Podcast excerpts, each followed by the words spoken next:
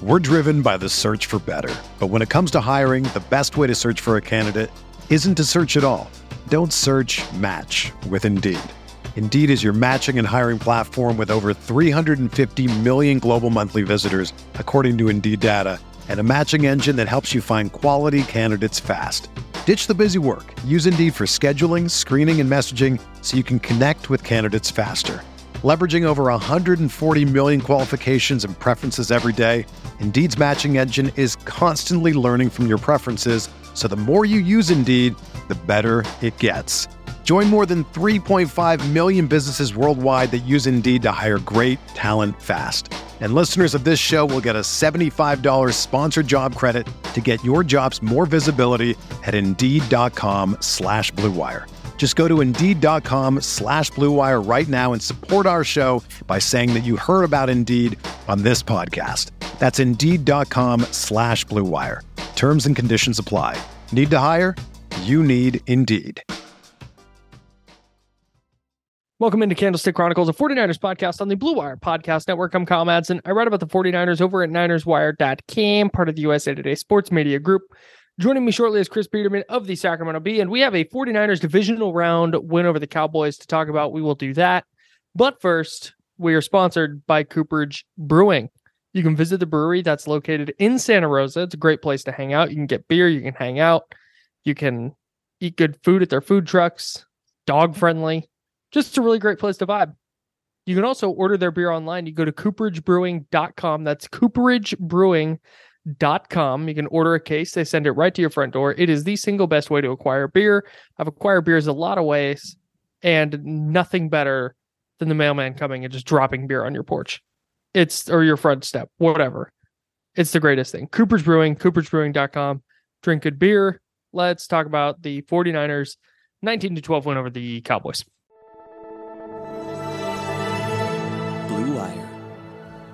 Hey, this is George Kittle, and you're listening to Candlestick Chronicles.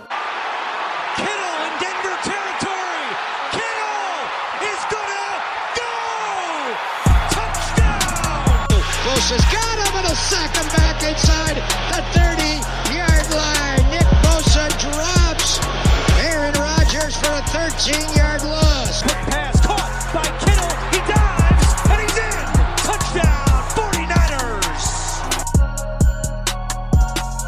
That was a really good football game.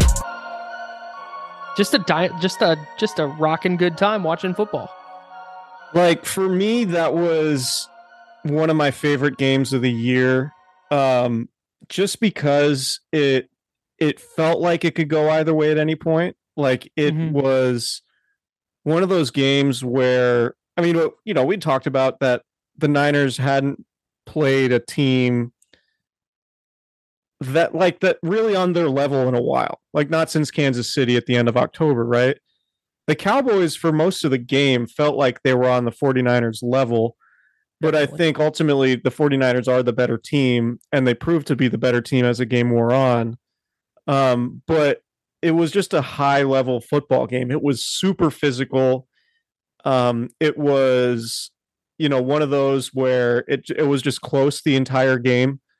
Um, and it wasn't like aesthetically pleasing, like it wasn't, you know, a, a 45 43 shootout Sure. but it was just like playoff football. Like it's it's super cliche and football guys like a football guy thing to say, but it was But- it was just what you want out of a playoff football game if you're like if you just enjoy that brand, right? It, it was um it was just it was really fun. It was really fun to be there, the intensity, the atmosphere. Um, I'm sure it came through on the broadcast, but it was it was a high level football game between two high level teams, and I thought Dallas came to play. Like I felt last watching last year's game. I don't know that I really had a, a whole lot of like.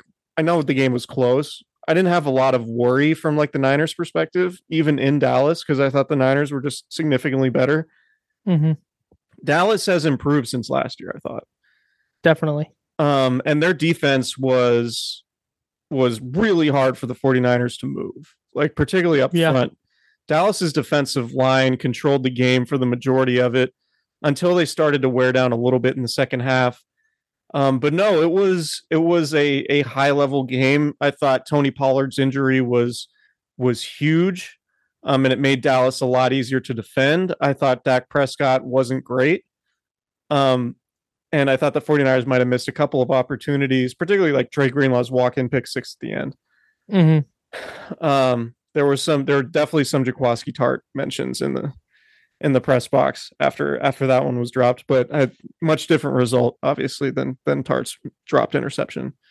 Um, but no, I, I just I enjoyed it. I enjoy the stakes, the the pressure, the hanging on every play that could sort of determine it. Um, so it was it was just a, a great a great NFL playoff game between two teams, and and that's sort of what you wait for all year when you go through the stretch that the 49ers have gone through where you know let's face it they've beaten a lot of teams that they should beat Well- and and this one was like all right let's see them beat another really good team and they did. And it's so rare especially now in 2022 2023 whatever to see like a defense first football game. And i'm not a like yeah i want three nothing games. Like i that's not i'm that's not give me 45 43 i want shootouts. But it was just kind of refreshing to see a game where like these are two offenses that can hang up 40 on anybody and it was just two good defenses. It was good defense, not bad offense, leading to a 19 to 12 final. Yeah. And I was just I there were game swinging plays on on both ends. Um I thought Trevon Diggs dropping that interception on the Niners touchdown drive was just kind of a play that got lost in the shuffle, but like it was uh, the the the moment that swung the game. I thought because at that point it's nine nine, and the Cowboys are then getting the ball. there were a few And- mistakes dallas made on that drive that that kept it alive Yeah, a couple of couple of penalties that gave the Niners first downs. They started the drive with a penalty that gave the Niners a first and five, there was a and third when there was a third down sack that was negated by the holding penalty on george Mhm. against george kittle which was a really blatant hold, by the way. Oh yeah, totally, totally. But it was, you know, and and there was the other holding play where the the defensive tackle did the Justin Smith, Mhm. preventing preventing Aaron Banks from getting to the second level. Um, but yeah, I, I Dallas's defense definitely. I don't know if they wore down. I think I think you can make the case that they wore down, particularly given those are like their four straight road game. Yeah, But those were those mistakes were huge. Yeah, and it was it was another second half like we saw against Seattle, where the Niners offense struggled a little bit to move the ball in the first half, but then in the second half, they had three drives and held the ball for the first two of them for like 14 or 15 minutes. And when you're holding the ball that long, like that means you're doing something right. And they did start to move the move Dallas's defensive line at least a little bit, whether it's because they wore out or whether it's because of some adjustment the Niners made. I don't I don't know for for for certain, but I thought the the big takeaway for me was, and we'll we'll talk about Brock Purdy in a little bit, but the Niners offensive line was specifically on the interior. I didn't think was I don't want to say ready because that's not it wasn't like they were poorly coached. I just don't think in a matchup like that against Dallas, and we'll talk about Philly later in the week, but or or in a game against Philly where I just don't know. I don't have a ton of confidence that that their their interior, their offensive line is going to hold up. And they, like I said, they got a little better in the second half, but it was a it was a problem all game. Yeah, I mean, I thought it was just a it was Dallas's defensive tackles playing really well. And man, Micah Parsons is an absolute freak. He's sick. He's a absolute freak. He's like if Tyreek Hill was a defensive end. Like it's it's incredible hmm. to watch him play down in and down out. There was a play in the first half where and I'm sure they showed it a, a few different times, but he George Kittle was in to chip him. He makes Kittle completely whiff. Like Kittle goes to chip and misses because Parsons like sidesteps him. Kittle goes and runs his route. And then Parsons just hip tosses Mike McGlinchey. Just chucked him. Took him Just- both feet off the ground. Just chucked Mike McGlinchey.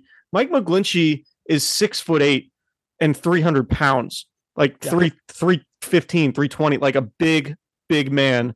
Micah Parsons just, I mean, we talk about George Kittle, obviously, one of, if not the best blocking tight ends in the NFL, completely whiffs. And say what you want about McGlinchey, he's still a six foot eight, 300 plus pound, pound human Mhm. to do to be able to do that's one thing to be able to do it in a sequence in the same play and then go force an incompletion Yeah. man micah parsons is just insane to watch um He would I've been the DPOY without Nick Bosa in the league. right without nick bosa and he was he was a problem all day for the niners Mhm. he was a big problem all day for the niners even against trent williams like he was he's a absolute handful um so i just thought dallas's defensive front was really fast I thought Dan Quinn did a really good job of taking away a lot of what the 49ers like to do. Like the Mhm. 49ers tried to go to the play action well a lot, and the Cowboys were really good, particularly in the first half against the run, but also were super sticky in coverage on play action. Like there was, Yeah. there, there weren't dudes just wa- running wide open in space like we see so often against Kyle Shanahan offenses. So I thought Dallas's defense was really, really good.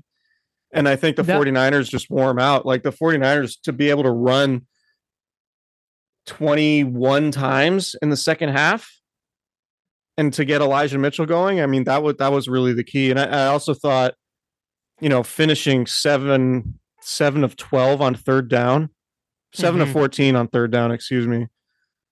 I mean, it you know, it wasn't like an incredible Brock Purdy play game, but he made a lot of really good throws.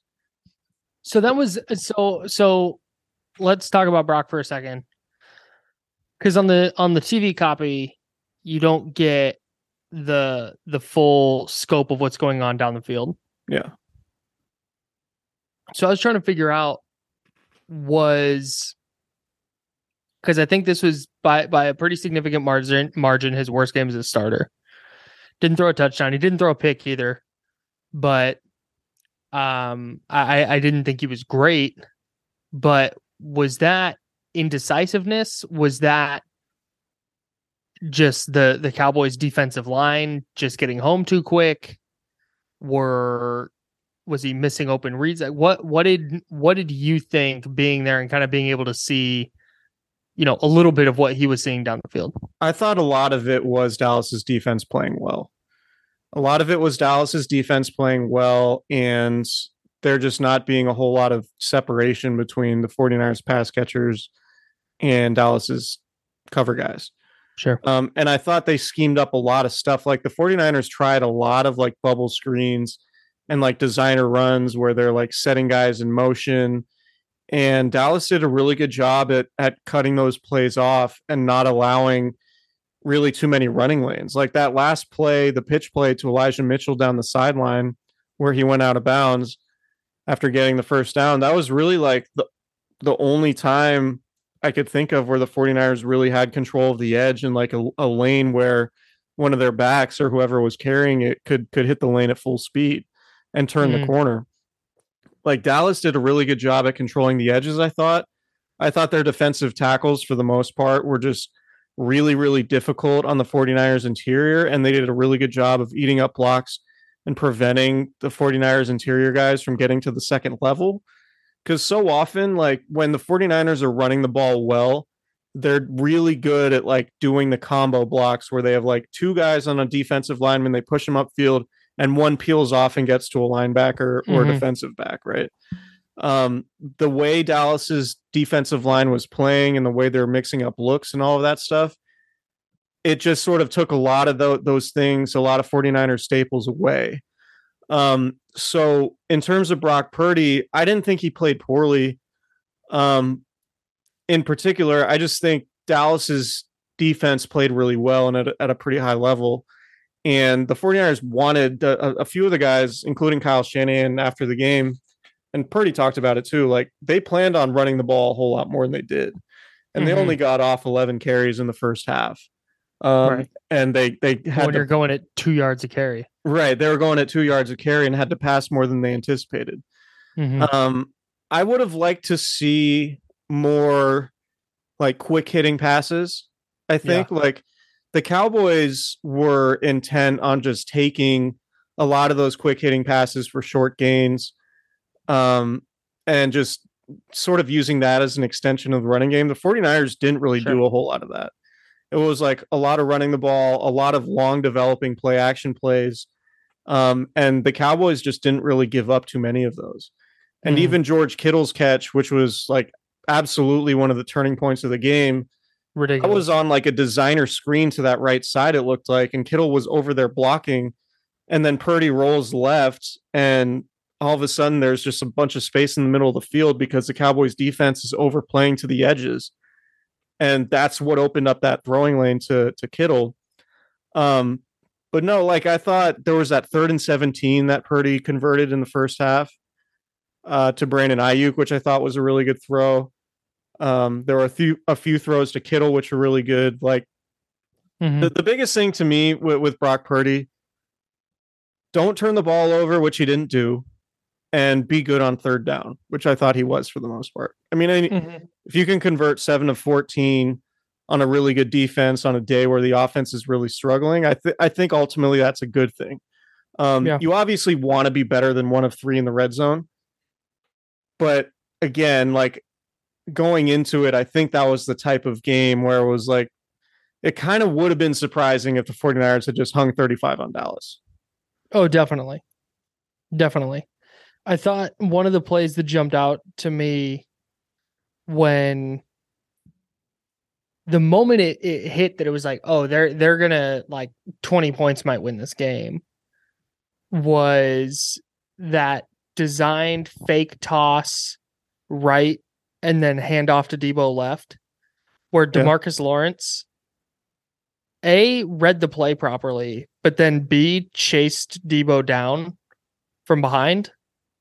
That just doesn't have like that play is designed specifically to get that defender in that spot because Deebo's supposed to run away from him. And he just he just didn't. Yeah. It was pretty unreal. But yeah, I, I didn't I didn't love I didn't think it was a great Kyle Shanahan game, just from a play calling standpoint. His clock management, specifically at the end of the first half, He talked Was- about that afterwards. appalling. I thought. His whole The- thing. So yeah, please please explain because I would like to to see if it's actually justified. his whole thing was he didn't want to not get that third down and then give Dallas the ball back with 40 or 50 seconds left, whatever it was, and two timeouts.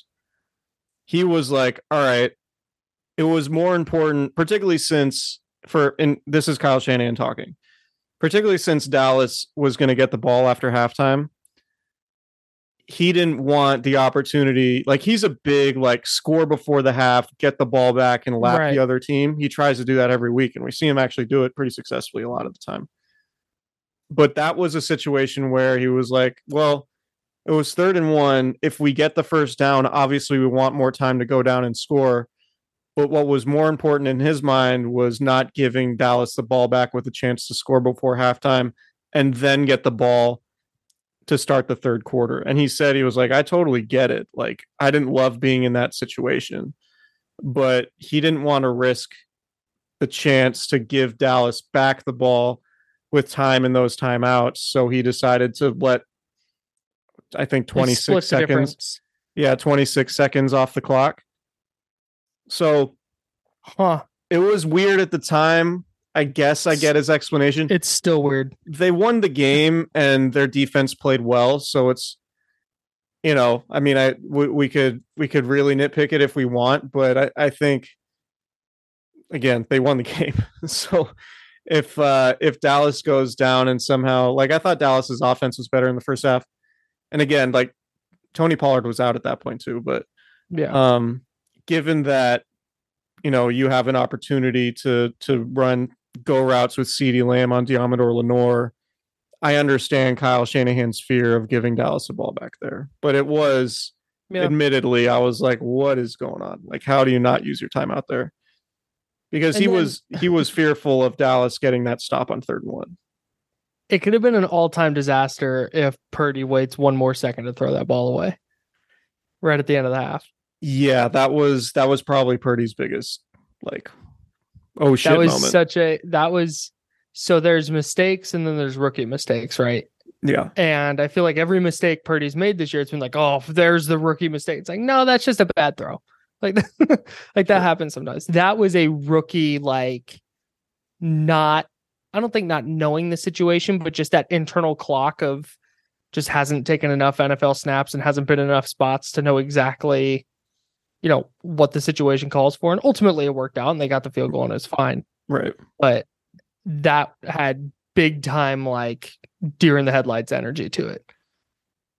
Yeah, he definitely he was trying to do a little too much on that play because he was like I was looking right, looking left, like trying to keep my eyes downfield, trying to make a play, and I was like, just you know, got to throw it away there. But um, Purdy's, it was just kind of like an interesting post game scene because I think last the the last couple years during the playoffs, there were uh, not a couple well last year in particular like in Green Bay felt kind of, sort of celebratory. Like to go win in Green Bay, there was like a lot of smiles post game. Not that there weren't today, but it did seem like there was a different vibe. Like, okay, we got through one, now we got to go get through another. Right. It wasn't like, oh man, that was so awesome how we got that block punt and scored that touchdown and we escaped Lambeau Yeah. with a win and beat the MVP. Like, oh, that was so cool. It was like much more subdued. Like, okay, we got that one. Now we got to go get another one. right. Um, so it was interesting because this is this team, and even 2019, like it feels a lot different. Just the vibe around the team, and I think obviously the that's a product of the team having gone through what it's gone through in getting to a Super Bowl, losing, and getting to an NFC Championship game and losing. Like they they just have a different demeanor about them, and I Hmm. think it's it's it's a more veteran experienced type of approach which is probably what you want obviously like they haven't won anything yet um so that's you know that's that's part of it but um yeah in terms of Kyle Shanahan man three three NFC title games in 4 years for Kyle Shanahan now Unreal, dude. 6 and 2 in the playoffs Like nitpicking clock management aside, his run as the 49ers head coach, for all the consternation about him, like when they were at three and four, there were people on the radio station I work for calling for him to be fired, right which was always insane. But they've now ripped off 12 in a row. They're on their third string Mr. Irrelevant quarterback who's now 7 and 0 as a starter. yeah and just just cruising along another NFC championship like this just doesn't it's not just super easy to go to three consecutive NFC championship game or 3 in 4 years not Right. three consecutive 3 in 4 years it's just that's really really hard to do and you know you can look at Andy Reid and Patrick Mahomes they've gone to five straight AFC title games but that's Patrick Mahomes and you can look at what Bill Belichick and Tom Brady and all the stuff they did but that's Bill Belichick and Tom Brady like, this is just what what Kyle Shanahan and the 49ers are doing is just not a super easy thing. And it should be something, regardless of what happens next Sunday. It's an unbelievably impressive stretch of four years. Yeah. Yeah, it makes me wonder if we're like if this Kyle Shanahan thing is heading towards like a Mike Tomlin type tenure where it's like, okay, at, at some point you just kind of know that he's got job security. Yeah. Right. Like Mike where it's at. Tomlin.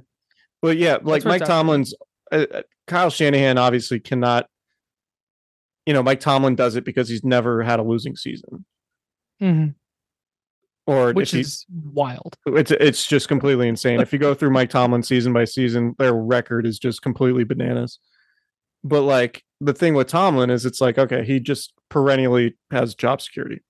hmm And you could say that about Andy Reid and John Harbaugh and a few other guys for sure, but the difference with Kyle Shanahan obviously is he hasn't won a Super Bowl and those guys have. Exactly. But if he gets it, it, it feels like he can win one. I mean, maybe I don't know. There are going to be people who will be like, "Oh, we twenty-eight to three in the Chiefs Super Bowl and the Rams game." Like, okay, I don't, I, I don't come away from like that body of work being like, nope, Kyle Shanahan cannot win a Super Bowl. Yeah, that's not You know, you- No. you get you get to the championship round because you're you probably could win a Super Bowl. You just need to like actually do it. Every single one of those games, every single one. And the the 28 to 3 thing is is asinine because they that he wasn't A the head coach and B they gave up 538 yards or whatever it was in the second half. But Right. n- neither here nor there. Every single one of those games you can circle like one or two plays that were the difference. Sure. Like to me that's just that's just football. That's how the game goes. Winning a Super Bowl super goddamn hard. Right. Like, would Kyle Shanahan be a better coach? Or if Kyle Shanahan were a better coach, I should say, would Jaquiski Tartt have caught the interception? Right. you know, Yeah, yeah. Does does does Mike Person play better and Chris Jones doesn't get a hand on a second down pass where Right. George Kittle's wide open? if Kyle could, should Kyle, is there anything Kyle Shanahan could have done to coach Jimmy Garoppolo up better to miss Emmanuel Sanders on that deep pass? No. You know, like no, that's it's ju- yeah. it's a, that's a, it's football is a crazy sport that way. It's insane. And now Brock Purdy's 7 and 0. So here we go. Here okay, here's some fun stuff. Okay. I was tweeting about this and I actually wrote about this. So if you're listening to this, um, you might be hearing it before it actually got published on Niners Wire. Brock Purdy's going to be the fifth quarterback to uh, fifth rookie quarterback to make a conference title game. Shaun King with the Bucks in 99. Ben Roethlisberger with the Steelers in 04. It's a murderer's row here uh Joe Flacco in an 08 with the Ravens, and then the Sanchez, Mark Sanchez in 09 with the Jets. They all lost. Sure. The, on- the only one score game out of that was Shaun King and the Bucks losing to the Rams 11 to 6. In what year was that? That was 99 season. God, the greatest show on turf only scored 11 points. Yeah, that that Bucks defense is real dog. No, yeah, I, I just that that. I mean, 99. Yeah, I was I was 12. And they their their touchdown came in the fourth quarter. They had gotten a safety to make it five to three. The Bucks kicked a field goal to make it six five, and then St. Louis scored a touchdown to make it eleven to six. That's the only one score game. And so you're not Um, optimistic about Brock Purdy in Philadelphia. I take it. wait, hang on, I'm not done yet. Okay. the stats of those quarterbacks of the rookie quarterbacks in the four games. Uh they are 57 of 113. That's 50.4% FYI. They've thrown for 787 yards, so just under 7 yards an attempt. Four touchdowns, nine interceptions with a negative 41 point differential in four games. Yeah, I mean, It's tough. right. if just to just to and again that has obviously no bearing on how I think Brock Purdy's going to play. Right. But it just adds to the reason I even bring it up is like, oh, and the latest drafted quarterback out of that group was Shaun King, who went 50th overall. The rest of the guys are first round picks. so the reason I even bring it up is like what Shanahan and Brock Purdy and the 49ers are doing right now is insane. And given what it's looked like every other time, I think Purdy's going to be better than anybody's ever been for a rookie in a conference title game on on on next Sunday. Sure. Do you want to talk about Mike Silver's report, or should we save that for later in the week? Yeah, I'd save it. Okay, we'll save it for later We in can the get week. Mike on. We probably could. We're not. Yeah. We're not going to produce on the spot, though. I don't want to make any promises because Mike's going to be No. a busy guy this week, I'm sure. But He's always a busy guy. yeah, but um, We'll talk about his report either way. yeah, we'll talk about his report about Brock Purdy being the starter next year. Um, but I'm with you, like, and that's the thing, right? Like, a Mister Irrelevant drafted quarterback has never started a playoff game, right? Any game. Any game, yeah. So, so ev- we're we're everything is uncharted territory at this point Right. when it comes to Brock Purdy. So, like, I don't know, like that. I those stats certainly interesting and they tell a story, but you know, to this point, I don't like. I mean, it's it's a daunting task to go into Philadelphia and win the NFC Championship game. The way the Eagles have really played this year, just like you know, I, I think it's the it'll be the first time since Kansas City that the 49ers are going to a team are going to play a team that's either as good or better than them. I thought Dallas was as good. I think the 49ers are better coached. I think if you swap coaching staffs, I think the Cowboys win. I think that game today encapsulated pretty well where those two teams stack up against each other. Does that make sense? Like in in terms of my opinion, like the Niners are better, but the Cowboys are good too. And I just trusted the coaching staff a little bit more. And there were a couple mistakes, like you know, Mike McCarthy punting. Maybe Kyle Shanahan would have punted there with two thirty left or whatever it was Mm-hmm. you know, I I just net I inherently don't really trust Mike McCarthy a whole lot. Same. And the Cowboys were more penalized than the 49ers today. Mm-hmm. Um and obviously that's not like always people love to like, oh, a lot of penalties must be a poorly coached team. It's like sometimes players just do dumb dumb stuff. Um Right. seven penalties, 50 yards, 3 for 30 for the Niners. So it wasn't like But with Mike McCarthy, it's just like a perpetually.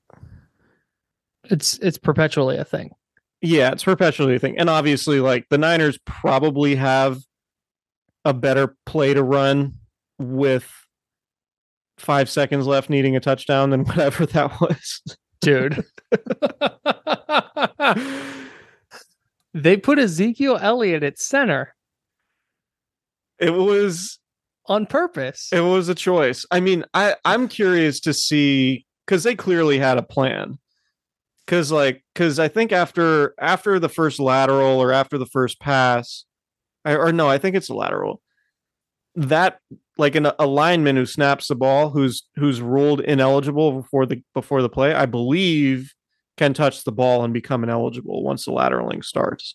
yeah. Oh yeah, definitely. So they had linemen lined up 100%. out wide and then pass catchers lined up with them. So they clearly had something they were going to do.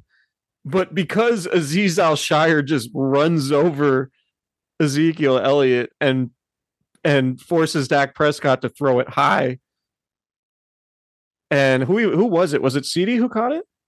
No, it was number six, I think. I couldn't even tell you. It we have one the, we have the so here's what- technology. Here's what, here's what I think the goal was. I think the goal was to snap it to to Dak. Zeke Turpin. then- sure, that's a player. yeah, Oh, KaVontae Turpin, number eight, their kick returner. Turpin, yeah. Um, they probably were trying to just get him loose since he almost scored like four touchdowns by himself. Niners kickoff coverage was not good today, with the Really exception of the last one. So, so I want to talk about Ray Ray McCloud too in a second, but I think the goal was Zeke is snapping the ball to try and make people forget about him. And then he snaps it. They throw it to Turpin, who then catches it, and they somehow get it to Zeke behind like that convoy of blockers on the opposite side of the field to where the throw went. And then you're trying to get, I, I think was maybe the goal. It just doesn't work on an inbounds play in basketball where you can just like throw it to one guy and then lateral it to one guy and two defenders go with the guy who initially got the ball and you just get an open look at three for the win. And I think that's kind of what they were trying to do. It's like they watched Remember the Titans and Mike McCarthy was like, I got this. Split veers like Novocaine. Give it time always works. It was wild. And I'm as as the are we the create the the founders, the settlers, the the discoverers of Jimmy Ward Island? Yeah, he was You're- in my six pack this week. Yeah, nice nicely done. He had a really good game. Probably should have had the pick that Fred Warner ended up getting. But um I enjoyed the fact that it was him just like hitting that dude Turpin really hard to Just- end it. I mean, terrific form tackle. I mean, he's kind of, he's responsible for some notable plays in the game because he rolled up on Tony Pollard's ankle when he tackled him. Mm. and that's what uh that's what got him off the or got him out of the game. And that's obviously i'm not saying he should have or tried to hurt him on purpose or anything. You never want to see injuries. But like jimmy was there on that play. Um he was he should have had the interception. And like if he had stayed on his feet and got that pick he was going to the house. But he was Mm. kind of surprised the ball was like coming right to him and then just sort of fell over as the ball was and then it just bounced right to warner warner was ex- was like excellent for a lot of today that pass breakup against CD was like peak Fred. Yeah. Yeah, I don't know. I don't, they're they're just are not coverage linebackers that do that. Like as good as Pat Willis, who was who was in the press box. Shout to shout to our, our one of our favorite podcasts, Pat Willis, Friend of the pod. in the pod or in the in the press box today. Um, I don't think he's making that play in coverage against CD. No, we saw him not make that play against Jimmy Graham in the divisional playoffs against the Saints in 2012, Oh, good recall by you. 2011 Wow. season. Wow. And But yeah, Fred- Whitner Fred's- came over and didn't play the ball. I don't know if Fred's going to be a Hall of Famer or like a Hall of Fame candidate, like like Pat is, but I do think like Fred going back, like running backwards and like running with receivers in phase, as the football guys like to call it. Um, I think that's he's he's the best, like of the 49ers elite linebacker trio. If you want to throw Fred Warner in there with Pat Willis and Bowman, Fred's the best at that. So I put it this way: I was talking with my mom about this. I didn't think the Niners would ever have a player close to Patrick Willis's caliber. Yeah. Like it was just like, wow, this Willis Bowman thing is just super rare. This is a once in a lifetime thing. I think in a vacuum, Patrick Willis is probably better. But Yeah. I think Fred Warner is more suited to the modern NFL in a Yeah, way I- that Yeah. I, I don't want to say in a way that Willis wasn't, but just like the way Warner fits in this defense and the way he defends and his skill set in in this era of what offenses are trying to do just makes him so much more effective than he would have been 10 years ago. I think Warner, or sorry, I think Bowman and Willis were the perfect linebackers for their time and for the style of football that was played. And I think this is what you're saying. And Warner's a perfect linebacker for this time. Yeah. But I do Warner, think, Fred Warner in 2011 is playing strong safety. yeah, that's a good point.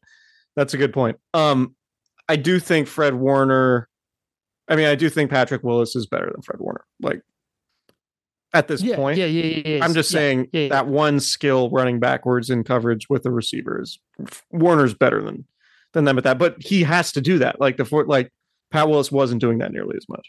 I just don't know what you do as an as an offense like as a quarterback. You see 54 on the line to start the play. And then you drop back and you see he's not coming and you're just going, "Oh, the middle of the field's open." Because that linebacker was at the line of scrimmage and my receiver's 20 yards down the field. There's nobody there. Right. But actually the guy that started staring you in the face a yard away from you at the start of the play is now down there next to your receiver. I just don't know how you prepare for like I don't know I don't know how you prepare for that as an offense. I just don't I just Eh, that that's not supposed to happen. Like a linebacker's not supposed to be able to get depth like that. That was crazy. Can we talk about can we talk about Ray Ray McCloud real quick? Yeah. I feel like I said that weird. Ray Ray McCloud real quick. Are you kind of used to saying Ray's McCloud? Kinda. Okay. Ray's. Ray squared. it felt like that fumble nearly happened 12 times this year. And then it just finally happened in the biggest game of the year. But the way he came back from it with the 53 yard kick return, which also felt like it was going to come at some point this year, I thought it was incredible. And shout out to Ray McCloud. I Yeah, wanted to say that. I, I agree with you. And I also want to shout out our guy, Nick Wagoner, came on the pod last week, who like he went on our pod, he went on TK's pod. I know he was on D'Lo and KC in Sacramento. He was on you know Sports on- Center. She said, you know he's on ESPN?" Yeah, he was on Sports Center a bunch of times. Like, shouts to our guy. Not- He's Not making Instagram reels yet, though. That's the next step in his game. but uh so shout out to Nick. But I'm I'm sitting next to Nick. He calls Dak Prescott's first interception. He's like, Dak's gonna throw a pick right here. And he and like I thought Dak had looked pretty sharp mostly to that point, and I was like, Mhm. well, wow. And he just calls it.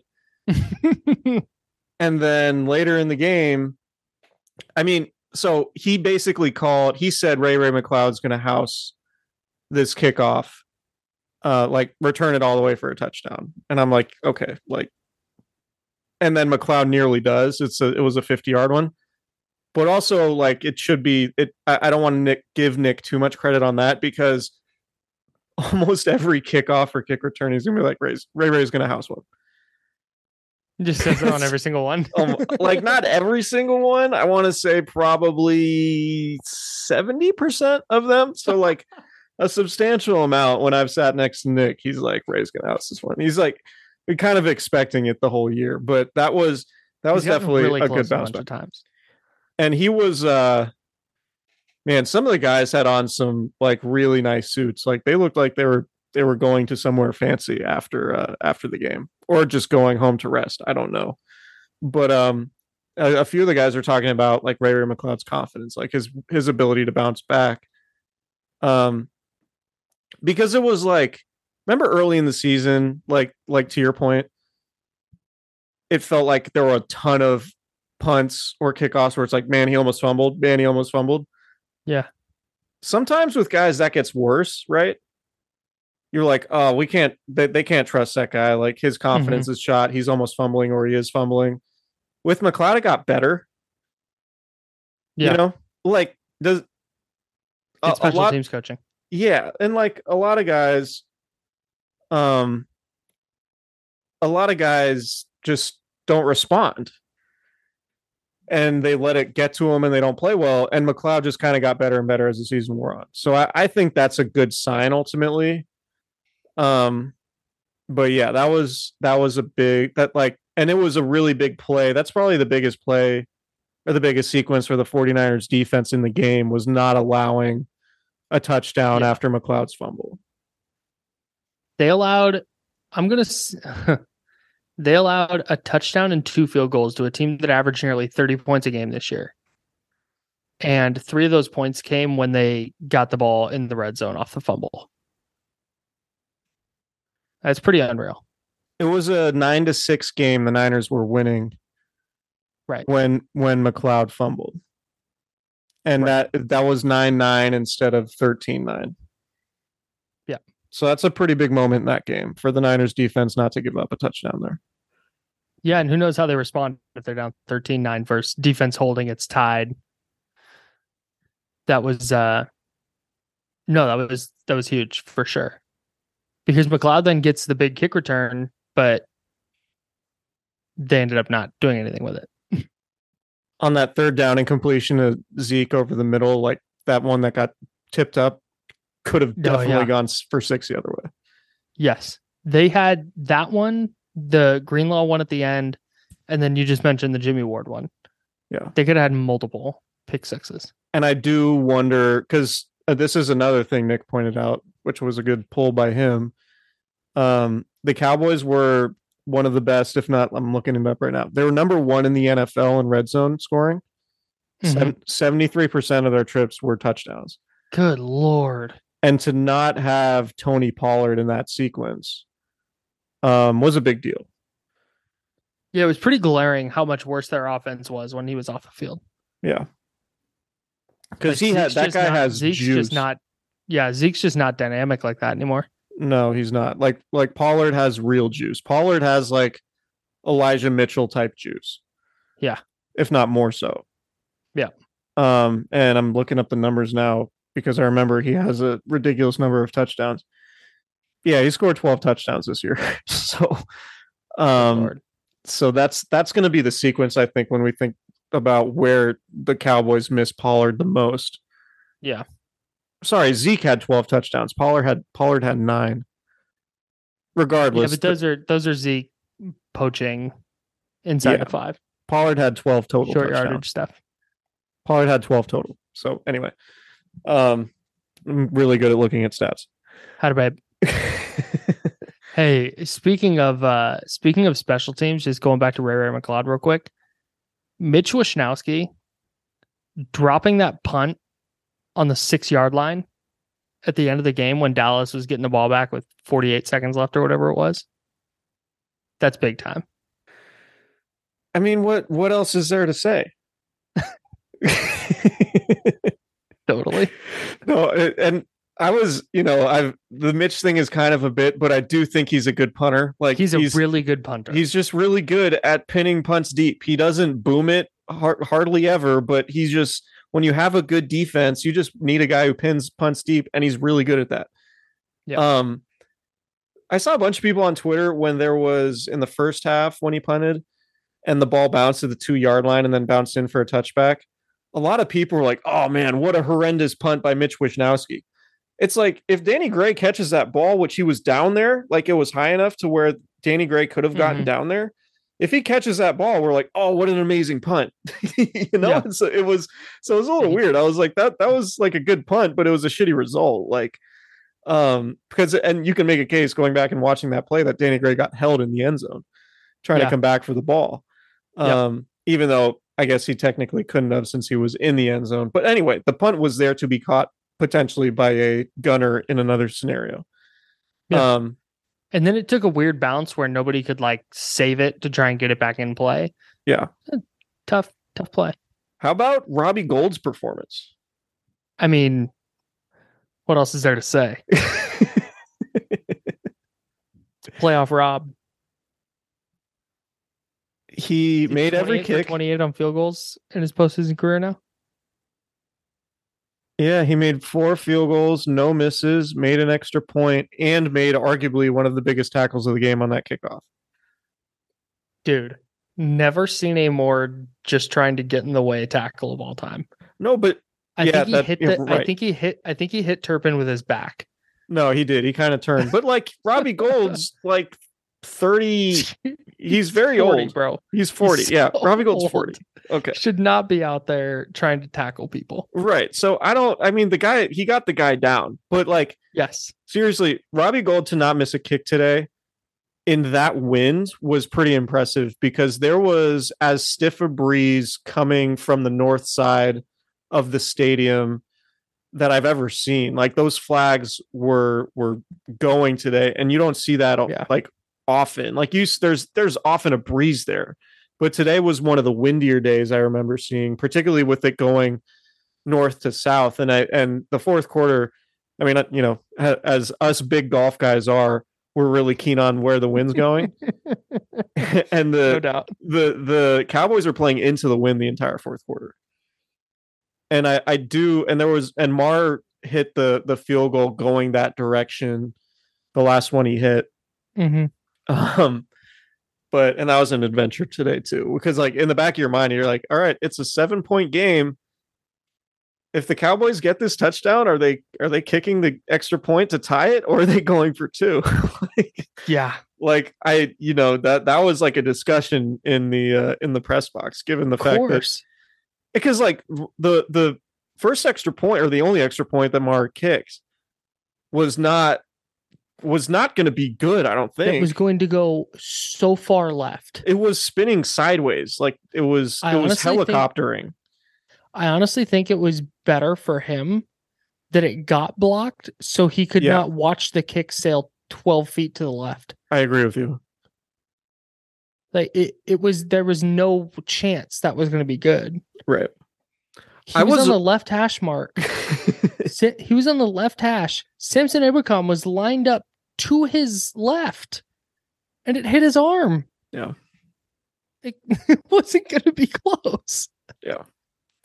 I was expecting the Cowboys to bust out a special teams like fake something, like a fake punt or an onside kick. I'm I'm really surprised that that game went that way and they didn't. Hey, they probably should have, but they didn't because Mike McCarthy's their coach. Right, and they punted down seven with two minutes left. He was he was waiting to reach into his Duffy for that Zeke Elliott at center play. They're like, Coach, we should put we should run a faker, and he's like, No, no, no. Yeah. Just wait. I'm Um, setting something up, boys. sure. You know the Zeke center play? Not the Zeke center play. Yeah, we're doing it. God damn it.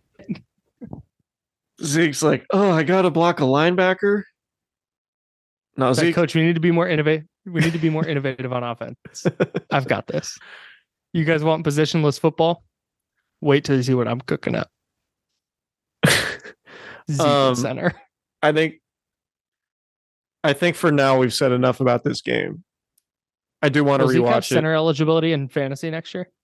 Good question. That's a really good question. God, I hope so. we'll have to get DK on to break it all down. Do a deep dive. Uh, Danny Kelly, shout out to him for coming on the pod. A phenomenal guest, as always. Friend of the pot. Um, I quick, have nothing quick, else on this game. yeah, I, I don't either. I, I wanted to ask you just before we get out of here, what's your first, your first thoughts, your first take? I don't want to. I, I hated saying first take. Um, not that I hate the show, but it's, I didn't want to say the show's name. Anyway, Sure. what's your initial ta- take, your initial reaction that the 49ers are having to go to play Philadelphia in the NFC Championship game? Um, my initial reaction is that I don't love the matchup, considering the fact that I think Philly is better than Dallas, and the Niners had a really, really hard time with Dallas at home. But again, this comes down to having to rewatch it. Maybe there's something that they learned in the process of this game. And remember when Stephen Ruiz is on was on was on the pod, he was talking about how he even liked the Niners against the Eagles because of what the Eagles do defensively. They don't really change anything up. And if that's the case, then maybe the Niners have a better time moving the ball. But it, it's just it's really hard to watch what Philly's done all year and then watch what the Niners look like against Dallas tonight on Sunday night and feel great about it. Yeah. Yeah, I, I think if for They if should you're still play the game just in case. if you're a team that's going to win the Super Bowl, you have to just beat the best team. Yep. And the 49ers have to go on the road to beat the best team. Yep. Like it's not the 49ers are absolutely on their level. They deserve to to be where they're at. But to win the Super Bowl, they have to go beat the best team. And sometimes, like, take the Giants, for example, in the 2011 NFC Championship game when they came to San Francisco. Like, I feel like the Eagles are that upstart team that the 49ers were at that point. The Eagles are the team that was better at that point.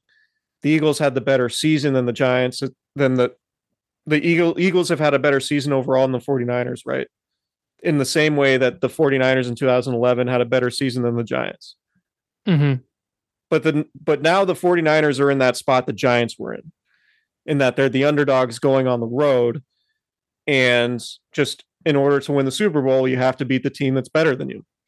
I don't think Mhm. this is or or has had a better season. I don't think this is a scenario where I mean obviously the 49ers don't have they're not the higher seed. So I just this isn't a scenario like it was in 2019 well where it was very clear the 49ers were the best team in the NFC. I think the 49ers are the second best team in the NFC. But I absolutely think they can go to Philadelphia and win. But Yes. to your point like it's tough for me to pick them right now after watching what Philadelphia did to the Giants and looking at and looking at their entire body of work and where they're good. Um, the Eagles have the best offensive line the 49ers will have gone against all season, probably the best in the NFL. Mm-hmm. The Eagles might have the best defensive line the 49ers have gone up against all season. Mm-hmm. Um, they struggle with mobile quarterbacks, particularly in the design running game, and that's exactly what Jalen Hurts is really good at. Mm-hmm. the Niners, when they do struggle in the passing game, it's to elite receivers. The Eagles have one and a half elite receivers. Yep. At The least, Eagles are really good. depending on DeVonta Smith. Um, the Eagles they, are loaded. they have a good tight end. Like they are just a team with no flaws. And no, uh, it, with maybe with the exception of experience. But the 49ers do have the advantage in experience because this is a group that's six and two in the playoffs. Mhm. And they've won an NFC champ or yeah, they've won an NFC championship game before, obviously. Right. And they won two road playoff games last year. So I think my initial take is Eagles are the better team, but the Niners could just as easily go in there and win the same way that underdogs have won NFC championship games before. Cincinnati beating Kansas City last year. Yeah. Like it's not Yes, impossible, it's not. No, they could. They could hundred percent go win. but I think I, that's just my read on where these teams are going into the game. Yeah. Yeah. It's an initial take. Yeah. I'll think about it. I'll watch. I'll watch more. you'll consider spending some time to watch. no, I mean, I mean, just watching watching Eagles games. Oh yeah. Like I'm throwing out. I'm throwing out the divisional game because the Giants were not. The Giants were not built for that. I'm not throwing it out, but yeah. I didn't like I didn't want to overreact to Dallas playing Tampa as well as they did. Right. But like Dallas played Dallas is good. Dallas Sure. played better than I thought they would play. Like I thought Dallas's roster play like overachieved today. Does that make sense? Like Dallas is just got their guys to all play really well, particularly defensively. hmm Although maybe Dallas has a better roster than I'm than I'm giving it credit for, just like depth wise. Obviously, they have stars like CD and Micah and Pollard. Yeah. but Niners are deeper too. Like Cowboys lost Pollard and they just couldn't recover. Like if the Niners lost one of their guys, if they lost, you know, Deebo, at least they still have Aiyuk and Kittle and McCaffrey in the passing game and running game. If they lost McCaffrey, same thing with for Deebo, or if they lost, you know, and and Elijah Mitchell, like the Niners just having so much depth at the skill position is really what insulates them from some of the issues the Cowboys had. Like the Cowboys Mhm. didn't have they had Zeke and the and the running game was completely non-existent and Right. Zeke wasn't particularly helpful in the passing game either. Right. So but yeah, um the Eagles are a different animal. And Can't wait to dive in. Yeah, we'll dive in. But You got anything else? no, man, I just love the game. Best aesthetic in the NFL when you get the Niners and Cowboys with those uniforms and those colors Mhm. on the same field, particularly in the playoffs. It's just a, a beautiful Under the experience. lights. Yeah. the the crowd was great i thought and it was it was cool cowboys fans traveled pretty well like it was pro i would Mhm. say like a like a 75 25 which is a pretty good like that's a pretty Yeah. good showing for a road team in a playoff game particularly for sure. yeah respectable particularly at a legacy franchise the 49ers are a legacy franchise right hmm um so it was a it was a good atmosphere i will say levi's was not super easy to get in and out of Was Le- was was Levi's rocking? Yeah. I mean, it was a real playoff game, you know, like it's not That's the that's the reporter thing to say when a place gets loud. This place is rocking. I don't know if it was rocking because because we're in we're sealed in the box. So we don't we don't get to hear like the crowd noise, but you get a you get a vibe, you know, like being out there pregame and all that stuff. But You catch a vibe. Joe Montana, Barry Bonds, Joe Staley, Hey, let me ask you something real quick. Just a lot of a lot of famous people. Jerry Rice, obviously, a lot of famous people You- showing up hey, to this game. You think Jerry could still play? Looks like he could still play. Man, shout out to Jerry Rice. I love Jerry Rice. He's he's been on been on this podcast. God, we've we've name dropped a lot of podcast guests today. That wasn't Gotta completely intentional. How what? George Kittle had a huge game. George Kittle been on the pod. oh yeah, we we hardly talked about Kittle. Remember coming in like was George Juszczyk struggled early, came up with a couple of nice blocks. Friend of the pod. that was Kittle's career high in playoff yardage. Yes. And I thought in the passing game, that's probably the most important he's he's been in the passing game of any playoff game they've had. Also one of my six pack picks. Yeah, no, you crush it. I don't have the list in front of me. Do you have the list? N- I don't. I, I didn't have a writing utensil. Okay. I know I had I know I had Kittle and and Jimmy Ward. I had like McCaffrey and Bosa. So yeah, you'll you'll you'll take it. You'll take it this week. We Um, haven't- yeah, no, it's great. I'll t- uh, yeah, take the dub for sure. I mean, McCaffrey did score the touchdown, but no, you'll you'll I'll give it to you. I think Um, McCaffrey would have scored a touchdown if they ran that from their own one. that was one of the rare good looks they got. Like they they got the right play call against the right defense. Just a truly like untouched Yeah. touchdown. Yeah. Um, all right, Anyways, I'm re get out of here. rewatch the game, and we will talk about a bunch of other topics later in the week. But um, can't wait. NFC Championship game, three and four years. It's becoming It's- regular just to be doing late January post game pods. Maybe we can talk about the Niners like place as a franchise in the NFL after going to three NFC Championship games in four years. It's pretty good. Okay. Maybe maybe a future pod talk, topic. Um, all right, we're getting out of here. Uh, shout Drink out to Cooperage. Cooperage. Drink Cooperage. Go hang out at Cooperage. Go watch football at Cooperage. They have a giant projector Yeah. above their bar that makes the football the screen for like football games like 40 feet wide. Like not an exaggeration. Like they have a it's like a movie screen basically in the bar on a projector. So go there and watch football and drink beer. It's amazing. Might be the vibe. Might be the vibe. A good vibe and good beer. Like that's what else do you want in in a place you're going to hang out? So um Nothing. we're getting out of here. We'll talk to you guys later in the week. Kyle's traveling home back to California. Can't wait to have you back, buddy. Yeah, I'm waking up in like four hours. Okay, great. Well, we'll get out of here. Subscribe, rate, and review. We'll talk to you guys later in the week.